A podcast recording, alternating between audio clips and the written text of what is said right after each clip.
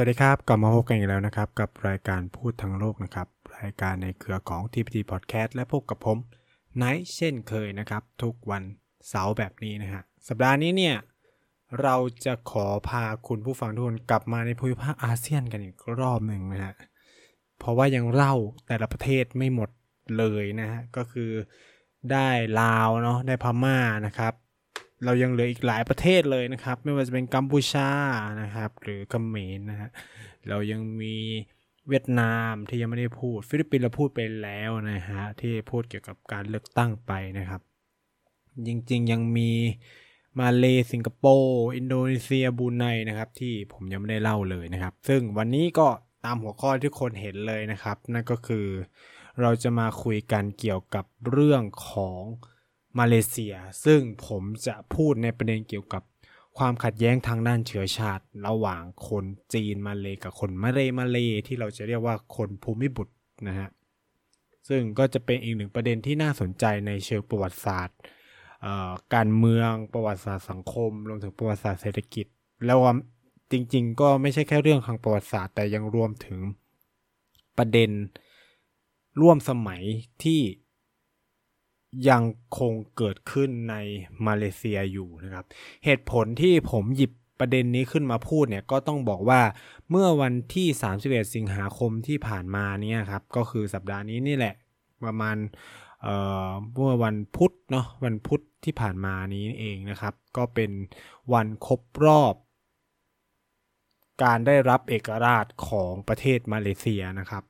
ต้องเรียกว่าเป็นสาพันธรัฐมาเลเซียเนาะชื่อพังราชการเขานะครับ เพราะว่าเขาเป็นเฟเดเรชันนะครับ ก็เป็นการครบรอบอายุเนี่ยน่าสนใจมากก็คือมาเลเซียได้เอกราชในปี 2000 พุทธศักราช 2500 นะครับ หรือปี 1947 นะฮะก็ปีนี้ก็จะครบอายุ เอ่อเขาเรียกว่าอะไร ครบอายุ 65 ปีพอดีแห่งการได้รับเอกราชของมาเลเซียนะครับ ซึ่งก็มีความสำคัญนะฮะ เพราะมาเลเซียก็ถือว่าเป็นเพื่อนบ้านของประเทศไทยด้วย อันนี้ก็ต้องยอมรับนะครับว่าเรามีความใกล้ชิดนะครับ เรายังมีคนไทย เอ้ย ผมพูดผิดนะครับ ไม่เป็น 1947 นะครับ 1947มันสิ้นสุดสงครามเอ้ยอินเดียได้รับเอกราชสิเออมันเป็น1957นะครับ ขอแก้ไขนะครับ ขอแก้ไขนะครับ คือมาเลเซียได้รับเอกราชในวันที่31สิบเอ็ดสิงหาคม1957นะครับ ก็ก่อตั้งเป็นสาพันธรัฐมาเลเซียนะ ก็เรียกได้ว่ามีความสำคัญนะเพราะอย่างที่เล่าไปก็คือมาเลเป็นเพื่อนบ้านของเรา แล้วก็ยังมีคนมาเล เชื้อต้องเป็นคนไทย เชื้อสายมาเลใจพูดคนมาเลเชื้อสายไทย เอ๊ะ มันก็มีนะ เออ แต่ว่าก็คือมันมีที่จะสื่อคือเรามีคนไทยเชื้อสายมาเลยอยู่ โดยเฉพาะในพื้นที่สามจังหวัดชายแดนภาคใต้แล้วเรามีความสัมพันธ์กันใกล้ชิดมาก เช่น หลายท่านอาจจะไม่ทราบว่านายกรัฐมนตรีของมาเลเซียเนี่ย ละเอ่อคนแรกเข้าใจว่านายกรัฐมนตรีคนแรกของมาเลเซียเนี่ยเข้าใจว่าศึกษานะครับ ศึกษาที่โรงเรียนสวนกุหลาบด้วยนะเรียนโรงเรียนสวนกุหลาบนะครับ ของของไทยนี่แหละ ทุกคนฟังไม่ผิดนะ อันนี้อันนี้ผมผม confirm ว่าน่าจะเป็นเรื่องเรื่องจริงนะคือคือมันมีข้อมูลหลายหลายชิ้นที่บอกว่าอับดุลรามันเนี่ยตุนกูอับดุลรามันเนี่ยเรียนเรียนเรียนที่ประเทศไทยนะครับ แล้วเขาก็มีเชื้อสายหลายอย่างด้วย ที่เกี่ยวข้องเนาะกับกับคนไทยนะฮะอ่านะครับเพราะว่าตุนกอับดุลรามันเนี่ยเขาเหมือนกับมีเชื้อสายทางฝั่งที่เรียกว่าอะไรอะเอ่อทางแม่เนาะเข้าใจว่าทางแม่เขาเนี่ยเป็นเป็นคนไทยด้วยนะเออเข้าใจว่าอย่างนั้นด้วยนะนะครับ ก็ฉะนั้นเนี่ยก็เลยไม่แปลก อะไรที่เขาจะได้มีอ๋อไม่ใช่สวนกุหลาบนะครับขอผิดอีกแล้วก็คือเรียนที่โรงเรียนเทพศิรินทร์อะอันนี้ของจริงแล้วครับ ก็คือจบโรงเรียนเทพศิรินทร์นะ confirm แล้วไปเปิดประวัติของคุณตุนโกอับดุลรามันเรียบร้อยแล้วครับ ก็คือท่านจบเทพศิรินแล้วท่านเป็นนายกรัฐมนตรีคนแรกของมาเลเซียด้วย อ่า นี่ก็มีความเชื่อมโยงกัน จริง ๆ เนี่ย กษัตริย์ หลายคนของมาเลเองเนี่ยก็มีสายสัมพันธ์ที่ใกล้ชิดกับทางฝั่งไทย โดยเฉพาะในฝั่งเคดะเนี่ยก็จะแบบคือถ้าใครดูประวัติศาสตร์ก็พอจะทราบได้แหละว่าก่อนหน้าที่มาเลเซียจะตกเป็นอาณานิคมของอังกฤษก็คือเป็นส่วนหนึ่งของราชอาณาจักรสยามมาก่อนนะครับก่อนที่จะถูกตัดแบ่งไปคือถ้าใครดูประวัติศาสตร์ ในตำราเรียนก็จะเห็นว่าเราเสียดินแดนยังไงบ้างบาบราใช่ไหมครับ เสียตะลันตันจังกานูมาลิตอะไรว่ากันไป อันนั้นอะเออปัจจุบันก็เป็นส่วนหนึ่งของมาเลเซียนี่แหละ แล้วก็เขาก็ยังมีเขาเรียกว่าอะไรสุลต่านปกครองอยู่ซึ่งสุลต่านแล้วเนี้ยก็คือก่อนจะได้รับเอกราช หรือตอนอยู่ภายใต้อังกฤษเขาก็ยังมีความสัมพันธ์กับฝั่งไทย มีการแต่งงานไปมากับผู้หญิงหรือเชื้อพระวงศ์ทางฝั่ง รัฐปัตตานี รัฐสงขลาบลาบลาว่ากันไปนะเขาก็ยังมีความสัมพันธ์ตรงนี้อยู่ ฉะนั้นเนี่ยไทยกับมาเลเซียใกล้ชิดกันมาก ฉะนั้นการทำความเข้าใจมาเลเซียเนี่ยก็เป็นสิ่งสำคัญที่ที่เราควรจะรู้ไว้ แล้วก็ในรอบ 65 ปีแห่งเอกราชเนี่ยก็ถือว่ามีความหลายอย่างมีประเด็นที่น่าสนใจเยอะแยะมากมาย ภายใต้การเป็นเอกราชของสหพันธรัฐมาเลเซียเนี่ยซึ่ง มีหนึ่งปัญหาที่ผมคิดว่ามันมันยังไม่ได้รับการแก้ไขเลยนับตั้งแต่หลังจากมาเลเซียได้รับเอกราช แล้วก็หลังจากนั้นไม่นานเนี่ยมันก็เกิดปัญหาความขัดแย้งทางด้านชาติพันธุ์ขึ้นมา คือต้องเท้าความไปอย่างนี้ก่อนว่าเออมันเป็นปัญปัญหาทางด้านเชื้อชาติในในมาเลเซียเนี่ยมันมันเป็นมุมมองที่แตกต่างกันเนาะมันเป็นประเด็น ที่มันเกิดขึ้นภายใต้ระบอบอาณานิคม และคล้ายๆ หลาย ๆ ประเทศที่อยู่ภายใต้อาณานิคม เช่น ในศรีลังกาก็มีประเด็นแบบนี้ เช่นทมินกับสิงหนใช่ไหมหรือในอินเดียเองอะก็จะเห็นฮินดูมุสลิมใช่ไหมครับ คืออันนี้มันเป็นเขาเรียกว่ามรดกบาปมรดกย่ำแย่ที่บรรดาเจ้าอาณานิคมมักจะทิ้งไว้ให้กับบรรดา เออเขาเรียกว่าประเทศรัฐในอานัตของตัวเองอะไรเงี้ย ซึ่งเขาก็จะแบบพยายาม ใช้สิ่งที่ว่า divide and rule แบ่งแยกแล้วก็ปกครองเนี่ยสร้างปัญหาให้คนเพื่อให้คนมันรวมกันไม่ได้พอคนรวมกันไม่ได้ก็ดีกว่าคนที่ปกครองถูกไหมครับ ถ้าคนรวมตัวกันได้ มันก็จะนำไปสู่การต่อต้าน มันจะเห็นถึงปัญหาการกดขี่ของเจ้าอาณานิคม ซึ่งก็จะเป็นปัญหาของเขา แต่ถ้าคนรวมตัวกันได้มันก็อ่อนแอ มีคนอยู่นิดเดียวก็ปราบปราบก็จบใช่ไหมครับ ตรงนี้เองเนี่ยมันก็เลยเป็นที่ไปที่มาของปัญหาภายในมาเลเซียเขา ซึ่งมันก็ก่อตัวมาตั้งแต่ยุคก่อนที่จะได้รับเอกราชแหละคือต้องอธิบายแบบนี้ว่ามาเลเนี่ยมาเลเซียเนี่ยเขาก็จะมีคนพื้นเมืองเดิม ซึ่งก็อาจจะเป็นคือเป็นคนมาเลมาเล หรืออาจจะเป็นกลุ่มชาติพันธุ์อื่น คือในมาเลเซียเนี่ยมีชาติพันธุ์เยอะมาก แต่ในที่นี้ผมจะอธิบายเพียงแค่ 3 กลุ่มชาติพันธุ์ใหญ่เนาะในในในในในมาเลเซียเท่านั้นก็คือมีมาลายูมุสลิมใช่ไหมครับ มี คนจีนแล้วก็คนอินเดียนะครับ ซึ่งมาลายูอาจจะเรียกได้ว่าเป็นคนพื้นเมืองเดิมที่อยู่ในพื้นที่มาเลมาก่อน แล้วก็ตามด้วยจีนกับอินเดียที่เข้ามาทีหลังคือจีนเนี่ยต้องอธิบายว่ามันมีสองลักษณะคือ จีนที่อยู่มาก่อนอาณานิคมก็จะคล้ายๆกับในเคสของสยามเราในยุคอยุธยาหรืออะไรเงี้ยก็จะมีคนเข้ามานะครับ คือมาเลเองอะ คือต้องบอกว่ามาเลยตอนก่อนหน้านี้ที่มันอยู่ภายใต้จักรวรรดิสยามหรืออยุธยาเองเนี่ย ก็มีคนจีนเข้ามาตั้งลกลากแล้วครับ แต่ว่ามันจะมีจีนเข้ามาในอีกยุคหนึ่งก็คือจีนยุคอาณานิคมที่เจ้าอาณานิคมไปเอาคนจีนเข้ามาทำงานในด้านต่างๆนะครับ ไม่ว่าจะเป็นสร้างสีมือกุลีอะไรก็แล้วแต่เนี่ย ก็จะเอาคนจีนเข้ามาใหม่นะครับ แล้วก็จะมีคนอินเดีย หรือคนศรีลังกาเข้ามาในมาเลเซียอีก ในยุคอาณานิคมเหมือนกัน เพื่อจะมาทำหน้าที่เสมียนบาราบาว่ากันไปนะซึ่งคนมาลายูเนี่ยในยุคอาณานิคมเขาก็จะทำเกษตรเนาะก็คือคนพื้นเมืองเดิมเขาก็จะมีที่ดินมีอะไรใช่ไหม คนจีนก็แน่นอนครับ ก็เข้ามาก็ทำค้าขายทำช่างฝีมือทำอาหารขายใช่ไหมครับ เป็นปกติของหลาย ๆ ประเทศในภูมิภาคอาเซียนมาก ๆ เป็นวัฒนธรรมร่วมนะครับ คนจีนที่เข้ามาอยู่ในภูมิภาคนี้ก็จะประกอบอาชีพเหล่านี้ โดยเฉพาะในเชิงเศรษฐกิจ คนจีนจะมีความสำคัญมากๆ คนอินเดียเนี่ยก็จะเข้ามาทำหน้าที่เป็นบรรดาเสมียน เพราะว่าใช้ภาษาอังกฤษได้ดีใช่ไหมครับ แล้วก็ทงานที่จะต้องติดต่อสื่อสารกับตัวเจ้าอาณานิคมใช่ไหมตรงนี้เองเนี่ยก็จะเป็นความแตกต่างกันของบรรดาเชื้อชาติต่างๆ ในในมาเลเซียยุคอาณานิคมนะครับ ซึ่งมันมันเริ่มก่อตัวเห็นความแปลกแยกกันและ ในช่วงตั้งแต่คิดศตวรรษที่ 19 20 เนี่ย เป็นช่วงที่อาณานิคมเขาเข้ามาใช่ไหมเขาก็มาแสวงหาสินแร่ทรัพยากรต่างๆ ในมาเลเซีย ซึ่งต้องบอกว่ารุ่มรวยไปด้วยแร่ธาตุมากมายว่าจะเป็นดีบุกทองนะครับ หรือไม้อะไรเงี้ยยางพาราเอยอะไรเงี้ยก็ถือว่ามีความสำคัญมาก ๆ ในภูมิภาคนี้นะ โดยเฉพาะในพื้นที่ภาคใต้ของไทยจรดแหลมมาลายูเนี่ยก็ถือว่าสิ่งเหล่านี้เป็นเป็นของมีค่ามากๆนะครับดังนั้นหลังจากที่มาเลเซียได้รับเอกราชสิ่งที่มันเกิดขึ้นก็คือว่าคนเหล่านี้มันก็ปรับเปลี่ยนตัวเองเนาะคือคนจีนเองที่อพยพเข้ามาใหม่หรืออยู่ก่อนก็เริ่มลงหลักปักฐานกายกืนพอแน่นอนเป็นเอกราชเขาก็ไม่ได้กลับประเทศนะเขาก็อยู่ทำงานต่อใน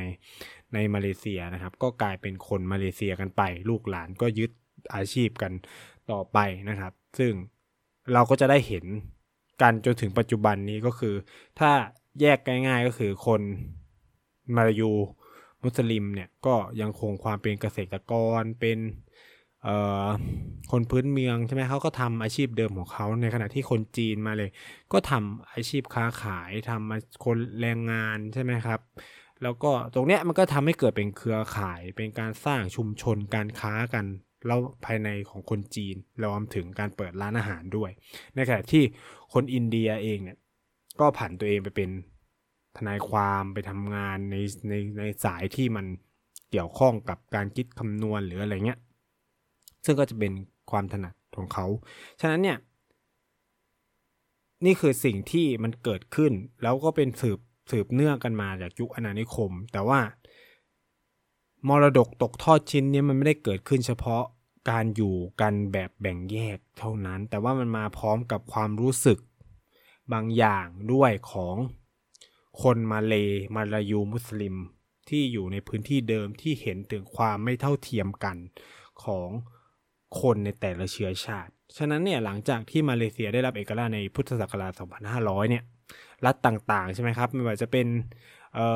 เกาะในเกาะบอร์เนียวซาบาสลาวักเอยหรือสิงคโปร์เนี่ยก็รวมตัวกันก่อตั้งเป็นสาพันธรัฐมาเลเซียใช่ไหมแล้วก็ยึดระบอบการเลือกตั้งในระบอบรัฐสภาในในแบบอังกฤษนะครับ ซึ่งเนี่ยคือเราจะเห็นลักษณะแบบนี้ในหลาย ๆ ประเทศที่เป็นอาณานิคมของอังกฤษก็คือจะสมาทานความเป็นระบอบรัฐสภาขึ้นมา อินเดียก็เป็นลักษณะแบบนั้นแต่อินเดียจะแบบ มีความเป็นออสเตรเลียผสม แคนาดาอะไรเงี้ย คือก็คือแบบก๊อปก๊อปกันมาแหละ แต่แค่ว่า head of state เปลี่ยนนะครับ คือมาเลเซียก็ใช้ head of state เป็นทุรตานไปเลยใช่ไหมซึ่งจะเวียนกันเขาก็จะมีระบบของเขานะครับ ซึ่งพอมันเกิดแบบนี้แน่นอนการเมืองระบบสภาก็ตามมาด้วยพรรคการเมือง นักการเมืองใช่ไหมครับ นี่มีการเลือกตั้ง ซึ่งอันนี้มันมีความน่าสนใจ คือการเกิดขึ้นของพรรคการเมืองเนี่ย สร้างให้เห็นบางอย่าง โดยดึงความเป็นชาติพันธุ์ขึ้นมา เพราะอะไรเพราะว่าบรรดานักการเมืองเนี่ยรู้อยู่แล้วคือในระบบการเลือกตั้งอะไรสำคัญที่สุดเสียงคะแนนเสียงของคนเลือกตั้งถูกไหมครับ ฉะนั้นเนี่ยนักการเมืองก็รู้อยู่แล้วว่า ถ้าตัวเองจะชนะก็ต้อง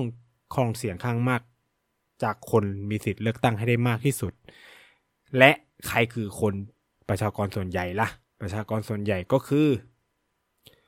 คนมุสลิมมาลายูถูกไหมครับ พอคนมุสลิมมาลายูเนี่ยเป็นประชากรส่วนใหญ่ ซึ่งก็มีสัดส่วนมากเกินกว่า 60%นะครับ เกือบ 70%ด้วยซ้ำเป็นคนมาลายูมุสลิม ตามมาด้วยคนจีนนะครับ ที่อาจจะมี 20 กว่าเปอร์เซ็นต์ 25ถึง30เปอร์เซ็นต์แล้วก็เป็นคนอินเดียตามมาด้วย ฉะนั้นเนี่ย อะไรล่ะ ที่จะดึงดูดคะแนนเสียงของคน มาลายูมุสลิมได้ มันก็ง่ายมาก มันก็คือความการชูความเป็นเชื้อชาตินิยมถูกไหมครับ ซึ่งอย่างที่ผมบอกคือการชูความเป็นเชื้อชาตินิยมเนี่ยมันก็เลยนำไปสู่การก่อตั้งพรรคการเมืองที่ดึงดูด และก็ผลักดันนโยบายเพื่อเอื้อต่อการสนับสนุนคนมาเลเชื้อสายมาลายูนะครับพักที่สำคัญ มากในการเมืองของมาเลเซีย แล้วก็ชูนโยบายนี้ก็คือพักอัมโนนะก็คือ United Malays National Organization พักอัมโนเนี่ย ถ้าคุณผู้ฟังติดตามหรือเคยได้ยินเกี่ยวกับประเทศมาเลเซีย จะต้องได้ยินคำว่าพักอัมโนแน่นอนนะครับ เพราะพักนี้จะอยู่ในระบบการเมืองของมาเลเซียตลอด การได้รับเอกราชแล้วก็เรียกได้ว่าเป็นรัฐบาลมาเกือบตลอดเลย ยกเว้นการพ่ายแพ้ในการเลือกตั้งปี 2561 ครั้งนั้นครั้งเดียวแต่ก็กลับมามีอำนาจได้อีกรอบหนึ่งอีกอีกครั้งหนึ่งนะครับ แล้วก็อีกพักหนึ่งตอนก่อตั้งประเทศมาเลเซียที่มีความสำคัญมากก็คือพัก DAP นะครับ Democratic Action Party นะครับ DAP เนี่ยก็จะเป็นพักที่ชูความเป็นตัวแทนชาวมาเลเซีย เชื้อสายจีนนะครับเนี่ยเราก็จะได้เห็นแล้วว่า เชื้อชาติกลายเป็นประเด็นสำคัญในเชิง การเมืองและการเลือกตั้งในช่วงเริ่มก่อตั้งสหพันธรัฐมาเลเซีย ซึ่งไอ้ตรงเนี้ยมันเป็นความรู้สึกลึกๆใช่ไหมที่มันยังไม่แต่ว่าหลังจากนั้นไม่กี่ปีนะครับ หลังจากเริ่มมีระบบการเลือกตั้งอย่างเป็นทางการของมาเลเซียแล้วเนี่ย ผ่านไปเพียงไม่กี่ปีนะครับ ปีแค่ 6 ปีเองมั้งหลังจากการมีรัฐสภาของ ของมาเลเนี่ยมาเลก็หนองเลือดนะครับอันนี้เป็นประวัติศาสตร์แห่งความเจ็บปวดเนาะของของชาวมาเลเซียเขาที่เรียกว่าเหตุการณ์ May Thirteen Thirteen นะครับหรือ 13 พฤษภาเลือดก็ได้นะครับในเกิดเกิดขึ้นในวันที่ 13 พฤษภาปี พุทธศักราช 2512 นะ เป็นการอาจจะเรียกว่ามันเป็นการ เออเขาเรียกว่าอะไรอะมันเป็นการฆ่ากันกลางเมืองเลยนะ คือมันเกิดขึ้นในกลางกรุงกุลาลัมเปอร์เลย สิ่งอันเนี้ยมันเกิดขึ้นหลังจากที่พักฝ่ายที่ชูความเป็นชาตินิยมแบบจีน ก็คือหรือแบบพักที่ชูตัวเองนะครับ สนับสนุนคนเชื้อสายจีนได้รับชัยชนะในการเลือกตั้งอะซึ่งไม่ได้รับการชนะในระดับชาติใหญ่เนาะคือ ชนะแค่ในรัฐสลังงอ แล้วก็เปรักแค่นั้นเองนะครับ คือการนอกเรื่องมันเกิดขึ้นหลังจากมันมีการประกาศผลเลือกตั้ง ซึ่งไอ้พัก DAP เนี่ยที่อยู่ในฝั่งฝ่ายค้านเนี่ยได้รับชัยชนะเหนือพัก MCA นะครับ ซึ่งเป็นพักฐานเสียงคนจีนที่สนับสนุน คือต้องบอกงี้ว่าพักฐานเสียงคนจีนเนี่ย มันก็มีทั้งสองฝ่ายพรรคฐานเสียงมาเลยก็มีทั้งสองฝ่ายเหมือนกัน คือพรรคฐานเสียงคนจีนเนี่ยก็มีฝ่ายที่สนับสนุนรัฐบาลอัมโนใช่ไหมแล้วก็มีฝ่ายที่อยู่ตรงข้ามนะครับปรากฏว่าอีพรรค DAP ดันชนะในรัสลังงอกับเปรักรอบนี้ ในขณะที่ MCA เนี่ยแพ้นะครับ เพราะว่า MCA สนับสนุนฝั่งรัฐบาลใช่ไหมมันก็เลยทำให้เกิด การเฉลิมฉลอง แน่นอนคือคุณชนะเลือกตั้งมันก็เป็นปกติเนาะออกมาเฉลิมฉลองนะชนะคือพรรค DAP เนี่ยก็มาเฉลิมฉลองในท้องถนนเต็มกรุงกัวลาลัมเปอร์ไปหมด แต่ว่ามันเกิดการประทะกันกับคนมาลายูนะครับซึ่งเหตุการณ์บานปลายมากคือ มันก็มีแบบบันทึกเยอะแยะมากมายนะ ที่เขียนว่าจริง ๆ แล้วในเหตุการณ์นี้มันไม่ได้เกิดขึ้นเองหรอก มันมีการปลุกระดมนะครับ จากพรรคอัมโนนั่นแหละ คืออันนี้ก็ต้องบอกว่า คือพูดตรงๆนะ คือในเชิงประวัติศาสตร์ความขัดแย้งจริง ๆ เนี่ย ไม่ว่าจะเหตุการณ์ใด ๆ คือถ้าเราไปย้อนดู แม้กระทั่งในไทยเองจริงๆอะคนเหล่าหรือแม้กระทั่งหกตุลาหรืออะไรเงี้ยคนธรรมดาเฉยๆอยู่ดิมจะลุกไปฆ่ากันทำไมวะ ถ้ามันไม่มีการปลุกระดม หรือมันมีตัวการอะไรบางอย่างอะที่สนับสนุนให้เกิด การฆ่ากันตรงนั้นอะคือคนธรรมดาเนี่ยไม่ไม่ไม่ไม่ไม่เกิดสิ่ง ไม่อยู่ดีไม่ลุกขึ้นมาเอาปืนไปยิงกันแบบฆ่ากันเพราะว่า เฮ้ย มึงเป็นคนจีน มึงเป็นคนมาลายูเฮ้ย มึงเป็นคอมมิวนิสต์นะมึงนู่นนี่นั่นอะไรเงี้ยคือผมคิดว่าคนธรรมดาทั่วไปไม่ได้มีกระจิตกระใจอะไรที่จะไปทำแบบนั้นยกเว้นการปลุกระดมหรือปลุกเราซึ่ง มันก็มีข้อมูลหลักฐานตามประวัติศาสตร์หลายชิ้นที่ชี้ว่า ไอเหตุการณ์น้องเลือดรอบเนี้ยมันมีการปลุกระดมจากฝ่ายอัมโนนะครับ ซึ่งพระอัมโนเนี่ยมีการระดมพวกเด็กและเยาวชนอะเด็กและเยาวชนเนี่ยเด็กและเยาวชนนี่น่าจะง่ายนะต่อการต่อการแบบโน้มน้าวใช่ไหมก็เอาเด็กและเยาวชนนะครับ มาระดมกัน แล้วก็เกิดการโจมตีมีการเผาบ้าน เข้าไปโจมตีทำลายคนจีนคนอินเดียด้วยนะ คนอินเดียก็โดนหางเลขไปด้วยนะครับ ไม่ได้มีแค่คนจีนเดียว ในยามค่ำคืนมีการช่วงเวลานั้นก็มีการเคอร์ฟิวนะครับ แล้วก็มีคนเสียชีวิตเยอะมาก คือรายงานทางการเนี่ยบอกว่ามีประมาณ 200 คนนะครับ แต่ว่าก็มีหลายฝ่ายเชื่อว่าตัวเลขความจริงมันได้สูงกว่านั้น บางสำนักเนี่ยบอกว่าอาจจะถึง 600ลายเลยก็ได้ ซึ่งไอเหตุการณ์ความขัดแย้งรอบเนี้ย ก็ทำให้นายกรัฐมนตรีเติงกูอับดุลรามันต้องลาออกจากตำแหน่งนะครับ ก่อนที่นายกรัฐมนตรีคนต่อไปจะจะสลับขึ้นมามีอำนาจได้คืออับดุลราซัก ซึ่งอับดุลราซักจะอยู่ในอำนาจค่อนข้างนานเนาะแล้วอับดุลราซักเนี่ยชูความเป็นชาตินิยมมาลายูแบบสุดโต่งเลยนะครับ แล้วก็ไม่ได้อะไรนะเรียกว่าไม่ได้รู้สึก ผิดบาปใด ๆ กับเหตุการณ์ที่เกิดขึ้นอ่าผมใช้คำนี้เลยได้เลยนะ เพราะว่าทุกอับดุลรามันออกนโยบายที่สำคัญอย่างหนึ่งที่จะเป็นรากฐาน โครงสร้างปัญหาโครงสร้างทางสังคม ทางเศรษฐกิจทางการเมืองของมาเลเซีย อาจจะ ไม่รู้ดิจะมองว่ามันเป็นปัญหาหรือมอคือมันแล้วแต่ว่าเราเป็นคนอะไรคือถ้าเราเป็นคนมามาลายูมุสลิมก็มองว่าอันนี้มันไม่ใช่เป็นปัญหา แต่ถ้าคุณเป็นคนจีนมาเลหรือคนอินเดียมาเลคุณจะมองว่า อันนี้มันเป็นปัญหาโครงสร้างนั่นคือนโยบายภูมิบุตร ซึ่งเนี่ยคือสิ่งที่ผมจะมาเล่าคือถามว่าทำไมผม จริง ๆอะต้นสายปลายเหตุของการเล่าเรื่องนี้มาจากการที่ โอเคมันครบรอบ 65 ปีเอกราชด้วย แล้วก็ส่วนหนึ่งก็คือเราก็ส่งแบบ Happy Independent Day ให้กับเพื่อนมาเลย์แล้วก็มีเพื่อนมาเลย์เยอะนะครับ ซึ่งมาเจอกันที่จีนเนี่ย ซึ่งก็มีโอกาสได้คุยเยอะมาก แล้วก็ได้รู้แบบเรื่องราวของในมุมมองของเกี่ยวกับเรื่องนี้เยอะมากนะครับ คือ คนจีน คนจีน คนมาเลเชื้อสายจีนสิ คนมาเลเชื้อสายจีนจำนวนมากเลยนะครับ ส่งลูกมาเรียนที่ประเทศจีน ในระดับปริญญาตรีด้วยเหตุผลสำคัญก็คือว่า ในมาเลเซียตามนโยบายภูมิบุตรเนี่ยมันมีการจำกัดโควตาทางด้านเชื้อชาติ ให้กับคนเข้าเรียนมหาวิทยาลัย ซึ่งเนี่ยเป็นผลสำคัญมาจากนโยบายภูมิบุตร คือมันมีการ reserve อะ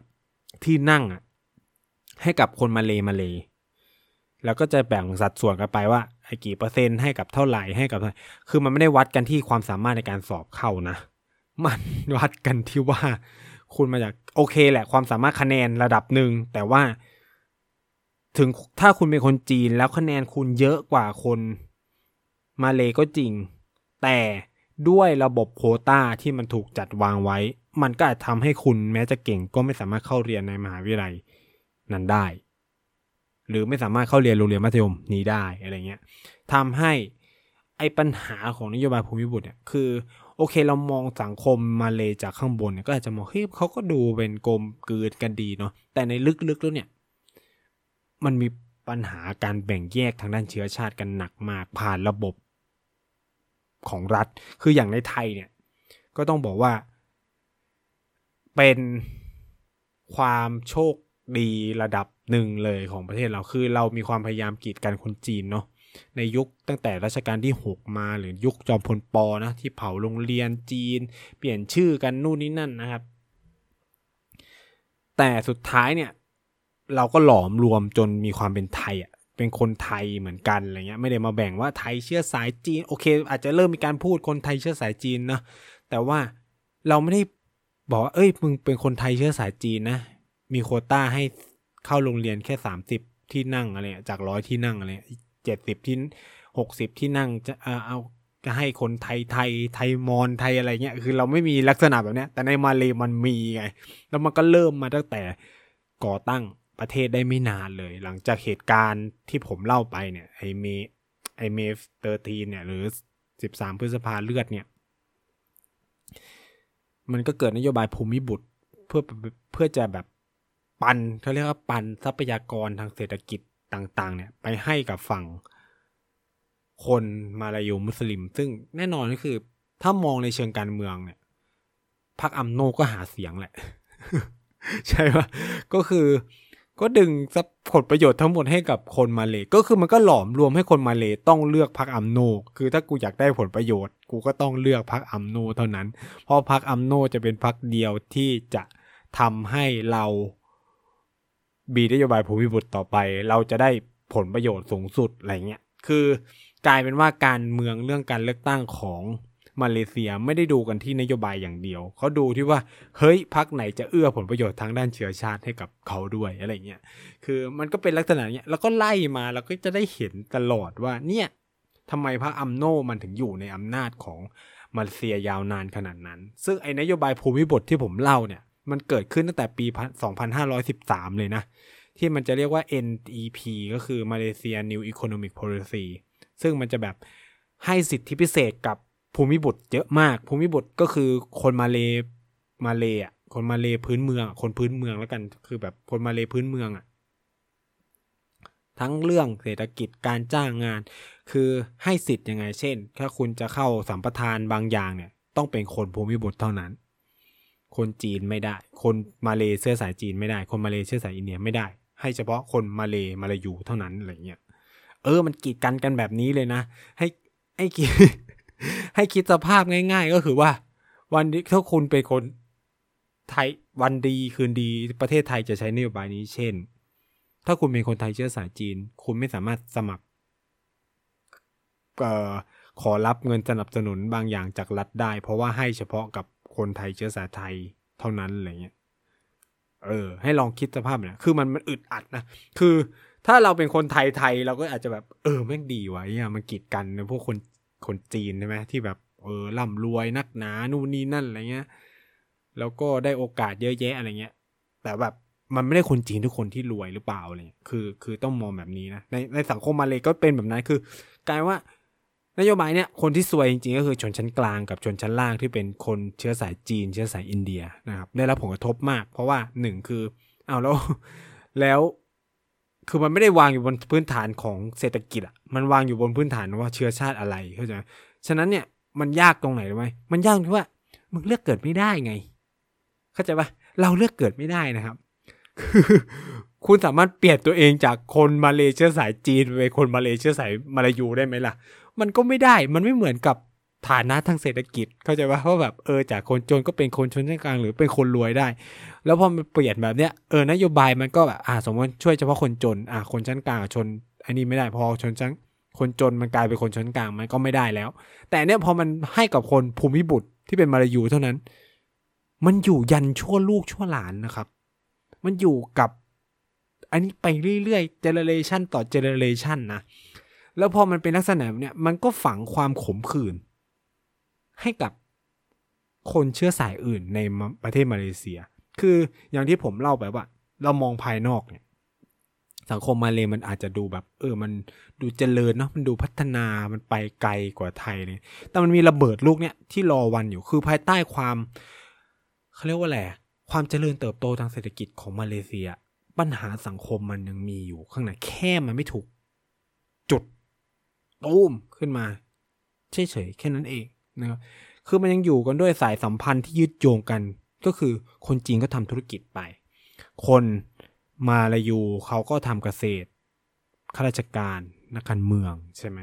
สารผลประโยชน์ร่วมกัน คนอินเดียก็ทำหน้าที่นู่นนี่นั่นไป คือมันมีการกำหนดโคต้าเข้าใจว่าคนเชื้อสายจีนไม่สามารถทำงานราชการได้ด้วยซ้ำมั้งหรือทำได้แค่แบบมีโคต้าที่น้อยมากอะไรเงี้ย จนแทบอะไรไม่ได้เลยคือมันกีดกันหมดระบบโคต้าเข้ามาหาลัยอะไรเงี้ยกันเลยอะครึ่งเนื้อให้กับพวกภูมิบุตรอะไม่สนใจว่าคะแนนอะไรยังไงอะไรเงี้ยเออ ซึ่งเป็นแบบนี้หมดเลย มันก็เลยส่งผลนะตอนที่ผมคุยกับเพื่อนคนมาเลเซีย ซึ่งมาเรียนที่หมอเซียเหมือนเนี่ย ซึ่งส่วนใหญ่นะคนมาเลเซียที่มาเรียนที่เนี่ย เป็นคนมาเลเซียเชื้อสายจีนหมดเลยย้ำว่าหมดเลยนะ ไม่เจอมาเลีมาเลเลย ถามว่าผมก็ถามเขาว่าทำไมถึงแบบไม่เรียนต่อ ที่มาเลล่ะ เพราะว่ามหาวิทยาลัยอย่างเอ่อ University of Malaya นี่ก็ดังมากดังกว่ามอที่เซียมเหมือนเลย เขาพูดคำเดียวเลยครับว่า ถึงเก่งแค่ไหนก็เข้าไม่ได้หรอก เพราะว่ามันมีระบบโคตาคือคือพอมีระบบโคตาแล้วที่สำคัญกว่านั้นก็คือ เช่น สมมติ ริญญาโทเปิดแค่แบบสี่ห้าที่นั่งห้าที่นั่งนั้นก็แทบจะเป็นแบบของคนมาเลมาเลหมดแล้วอะไรเงี้ยแล้วก็คือถ้าคนจีนจะเชื้อสายจีนจะเข้าไปเนี่ยมันก็ต้องแบบผูกะทิโคตรเลยเงี้ยซึ่งเขาก็ไม่แล้วผมก็ถามก็คุยต่อเขาก็บอกก็คือตั้งแต่มัธยมเลยนะครับ ตั้งแต่มัธยมตั้งแต่เด็ก ไม่ใช่ตั้งแต่เด็ก ตั้งแต่เกิดเลยอะโรงเรียนทั้งหมดที่เขาเรียนอะผ่านระบบ community แบบ คนมาเลเชื้อสายจีนหมดเลย ไม่มีโรงเรียนของรัฐเลย เป็นแบบเอกชนจีนหมดเลยอะเพราะว่า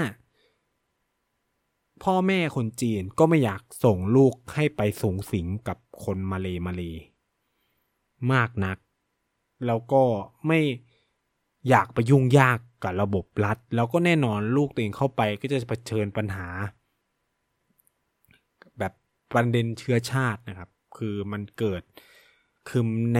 ลึกๆแล้วเนี่ย สังคมเขาไม่ได้เป็นเนื้อเดียวกันขนาดนั้น คือมันอาจจะทำงานร่วมกันนะ แต่ว่าต่างคนต่างอยู่ต่างคนต่างกิน ไม่ได้มีความเชื่อมโยง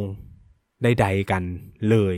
ยกตัวอย่างง่าย ๆนะครับ อย่างในไทยเนี่ยตุดจีนแม่คนไทยก็ฉลองตุดจีนถูกไหมครับ เทศกาลอะไรกับคนจีน คนไทยฉลองหมดไหวพระจงไหวพระจันทร์เราเราไม่ได้แคร์แล้วก็มันไม่ใช่แค่ของคนจีนฝรั่งฝรั่งเราก็เฉลิมฉลองหมด แต่ว่าสำหรับในมาเลเซียมันไม่ได้เป็นแบบนั้น คนจีนก็ฉลองตุดจีนตัวเองไป คนมาเลมุสลิมเขาก็ฉลองเทศกาลของเขาไปแยกกันหมด ไม่ได้มีความเกี่ยวข้องกันใด ๆ ทั้งสิ้น ไอลักษณะแบบนี้เองเนี่ยมันก็เลยส่งผลกระทบอย่างมากต่อ ต่อโครงสร้าง ทางสังคมของของมาเลเซียเขานะครับ ที่ที่มันก็เป็นปัญหาทับถมมาเรื่อยๆนะแล้วก็ คุยกับเนี่ยเพื่อนเจเนอเรชันใหม่ๆเนี่ยก็คือแบบเนี่ยเขาจบไปแล้วนะเขาเขาก็กลับไปทำงานเนี่ยก็สุดท้ายก็ไปทำงานบริษัทที่เป็นบริษัทของคนมาเลเชื้อสายจีน แล้วทั้งบริษัทเนี่ยก็มีแต่คนมาเลเชื้อสายจีน ซึ่งว้าวมากผมว้าวมากนะครับคือแบบมันถ่ายรูปกับเพื่อนร่วมงานมาเฮ้ยแบบ มีแต่คนจีนแบบคนเชื้อสายจีนหมดเลยแทบไม่เจอคนมาเลมาเลเลยมันก็แบบแบ่งกันแบบ อย่างเนี้ยแบบชัดๆ ในระบบสังคมเศรษฐกิจเขามันเป็นแบบเนี้ยเกือบหมดเลยอะ่ะ คือผมไม่ได้เออบางบริษัทอาจจะมีรวมกันเนาะนู่นเนี่ยคือด้วยความที่กระแสการเมืองใหม่มันมันเกิดขึ้นด้วยส่วนหนึ่งนะครับ คือ โดยเฉพาะในการเลือกตั้งปี 2561 เนี่ย มันมีความน่าสนใจตรงที่ว่า เออ พระอัมโนมันแตกใช่ไหมพระอัมโนมันแตกอย่างที่เรารู้กันในคดีของนาจิบราซักนะอันวาใช่ไหมครับ แล้วก็มหาเทมูฮัมหมัดเนี่ยเขาก็แยกแตกกันปุ๊กเนี่ยอัมโนมันแตกใช่ไหมแล้วก็มันก็เกิดแนวร่วม ฝ่ายค้านแนวร่วมฝ่ายรัฐบาลนะครับ ระหว่างเอ่อบีเอ็นนะครับซึ่งก็มีแกนนำเป็นอัมโนกับ ปากตันฮาราปันเนี่ยแนวร่วมแห่งความหวังเนี่ยคือถ้าแปลเป็นเป็นภาษาไทยก็คือแนวร่วมแห่งความหวังเนี่ยซึ่งสรุปก็คือเขาชูประเด็นไอแนวร่วมแห่งความหวังอะปากตันฮาราปันเนี่ยที่นำโดยมหาเทแล้วก็ทีมงานของอันวาเนี่ยสิ่งหนึ่งที่ชูและเป็นวาระปฏิรูปการเมืองเลยคือการสลายการเมืองเรื่องชาตินิยม ซึ่งไม่เคยเกิดขึ้นเลยในประวัติศาสตร์การเมืองมาเลเซีย เพราะว่าพรรคอัมโนเนี่ยชูจุดแข็งตรงนี้มาโดยตลอดนะ แล้วก็ทำให้เป็นรัฐบาลมาโดยตลอดด้วยนะครับก็คือบูให้สิทธิประโยชน์กับภูมิบุตรมาโดยตลอด แต่ว่าปากตันปากการันปากการันฮาราปันเนี่ย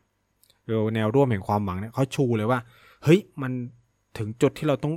สลายพวกนี้ไหมคือพูดง่ายก็คือเท่าเทียมไม่มีระบบโคตาไม่มีระบบอะไรใช้ศักยภาพเป็นฐานนะคือมันผ่านมาหกสิบห้าปีแล้วนะ คือความเท่าเทียมยังไม่เกิดขึ้นอีกเหรออะไรประมาณนี้หกสิบห้าปีกับการแบบ นี่มัน เกิน ถ้าสมมุติเราตีให้ซะว่าสองพันห้าร้อยสิบห้าเนาะสองพันห้าร้อยสิบห้านี่มันก็ห้าปีห้าสิบปีแล้วอะกับการให้สิทธิพิเศษกับคนภูมิบุตรอะเออ คิดคำแค่นี้แล้วกันนะครับ ซึ่งปรากฏว่าปาการันฮาราปันชนะเลือกตั้งในปี 2516 ซึ่งมันเป็นความหวังของคนเชื้อชาติอื่นนอกมาลายูที่ไม่ใช่ภูมิบุตรมาก ๆ เลย แล้วมันก็เป็น การเมืองใหม่ที่น่าสนใจมากก็คือว่า คะแนนเสียงของชาวมาเลเซียสายจีนเนี่ยเทแบบสวิงแบบสุดติ่งเลยนะครับ จากเคยโหวตสนับสนุนพรรค MCA เคยอ่าย้อนกลับไปในปัญหาเนาะ MCA คือพรรคเชื้อสายจีพรรคที่มีฐานเสียงเป็นคนจีน แต่สนับสนุนอัมโนเนาะเออก็คือ ก็คือก็คือมันเป็นพรรค ที่มีฐานเสียงเป็นคนจีน แต่ว่าเป็นแนวร่วมของอัมโนก็คือเพื่อจะยึดโยงผลประโยชน์บางอย่างให้กับคนจีนนะครับเพราะว่ายังไงอัมโนอัมโนก็ได้เป็นรัฐบาลใช้คำนี้แล้วกัน แต่สิ่งที่เกิดขึ้นก็คือไอ้พัก MCA เนี่ยมันแพ้นะครับให้กับ DAP DAP คือพักที่มันเคยมีปัญหาในเรื่องในเรื่อง เหตุการณ์พฤษภา 13 พฤษภาเลือดใช่ไหมที่ผมเล่าไปนะครับ คือพัก พักเนี่ยมันเป็นพักที่ฝ่ายอยู่ฝ่ายตรงข้ามแล้วกันอยู่ฝ่ายตรงข้ามกับอัมโนแล้วก็มีฐานเสียงเป็นคนคนมาเลเซียสายจีน เหมือนกันกับ MCM กับ MAC เอ้ย MCA นะครับ คือสิ่งที่มันเกิดขึ้นก็คือในการเลือกตั้งปี 2561เนี่ยมันเกิดการย้ายเสียงกันแบบสุดติ่งเลยนะครับ ก็คือคนมาเลเชื้อสายจีนเนี่ยเทคะแนนให้กับ DAP แบบ ซึ่งเป็นแนวร่วมของ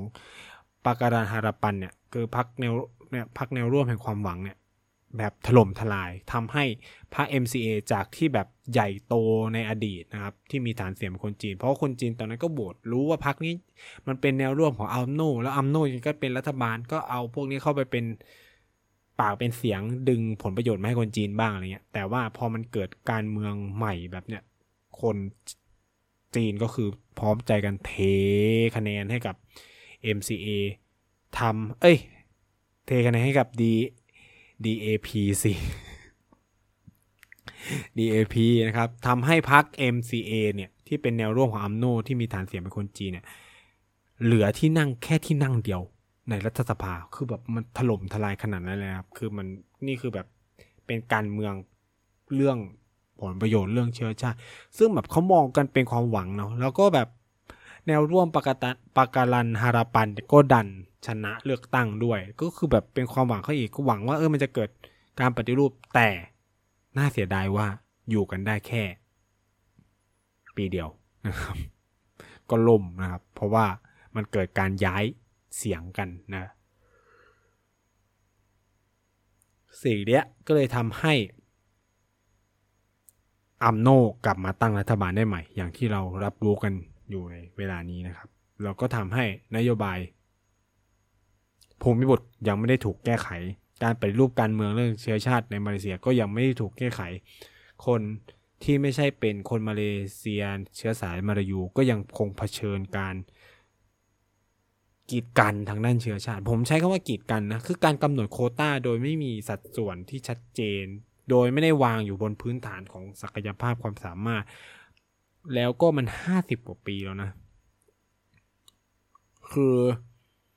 จะบอกว่าคือมันกีดกัน มันก็กีดกันเลยอะ่ะ เพราะว่ามันไม่ได้เปิดโอกาสให้เกิดการเลื่อนได้อะคือ ถามว่าคุณเปลี่ยนชาติพันธุ์ได้ไหม มันไม่ได้ไงใช่ไหมล่ะ คือโอเคแหละ อย่างที่ผมเล่าไปถ้าคุณเป็นคนมาลายูมุสลิมในมาเลเซีย คุณก็อาจจะแฮปปี้กับ นโยบายนี้เพราะคุณได้สิทธิประโยชน์เต็มที่ แต่ถ้าคุณเป็นคนมาลายูเชื้อสายจีน มาลายูเชื้อสายอินเดีย แล้วเป็นชนชั้น ยากจนหรือชนชั้นกลางหนักนะ คือเออถ้าเป็นเป็นคนคนรวยมันไม่มีปัญหาแล้วก็ส่งลูกหลานไปเรียนเมืองนอกกันอยู่แล้วอะไรเงี้ยคืออย่างเพื่อนผมก็ถือว่าเป็นคนมีฐานะใช่ไหมเขาก็ไม่ได้เวลาคุยเรื่องอะไรเขาก็ไม่ได้ อะไรมากแต่เขาก็เห็นถึงความไม่เป็นธรรมหลาย ๆ อย่างก็แบบจากการคุยกันใช่ไหมแต่ก็คือก็ถือว่าเขาก็เออพ่อแม่ก็ส่งมาเรียนได้ แล้วก็จีนเองก็มีทุนให้กับคนจีนพ้นทะเลค่อนข้างเยอะอะไรเงี้ยเขาก็จกฉวย เพราะว่าคนจีนมาเลยพูดภาษาจีนนะครับเรียนภาษาจีน แบบที่จีนจีนเรียนเลยเขาก็จะได้ภาษาจีน ได้ภาษาอังกฤษ ได้ภาษามาเลย สามภาษา แต่ไม่นิยมพูดมาเลยโคตรงง คือแบบ เพื่อนผมแทบจะแบบไม่พูดมาเลยเลย พูดจีน ไม่ก็อังกฤษเลยสองภาษาแค่นั้นนะครับ ไม่พูดมาเลย คือเนี่ยมันมันเป็นความอึดอัดความกระอักกระอ่วนกันทางเชื้อชาติที่มันส่งสะท้อนผ่านผ่านการใช้ชีวิตของผู้คน ในขณะที่คนมาเลมาเลก็ไม่พูดจีนอยู่แล้วนะครับ ก็ใช้แค่มาเลกับอาจจะอังกฤษแค่นั้นเอง อังกฤษนี่ก็อาจจะแบบสำหรับคนที่มีการศึกษาสูงขึ้นมานะครับแต่ที่เหลือก็ไม่ได้อะไรอย่างเงี้ยก็คือเขาก็แบบมีประเด็นเรื่องภาษามีประเด็นเรื่องอะไรกันอยู่ด้วยด้วยซ้ำนะครับคือเนี้ยก็จะเป็นการเมืองเรื่องชาติพันธุ์ การเมืองเรื่องเชื้อชาติ การแบ่งแยกการกีดกันการเชื้อชาติที่มันยังคงเป็นปมปัญหาอยู่ภายในประเทศมาเลเซีย ซึ่งผมก็เลยคิดว่าเรื่องนี้มันมีความน่าสนใจ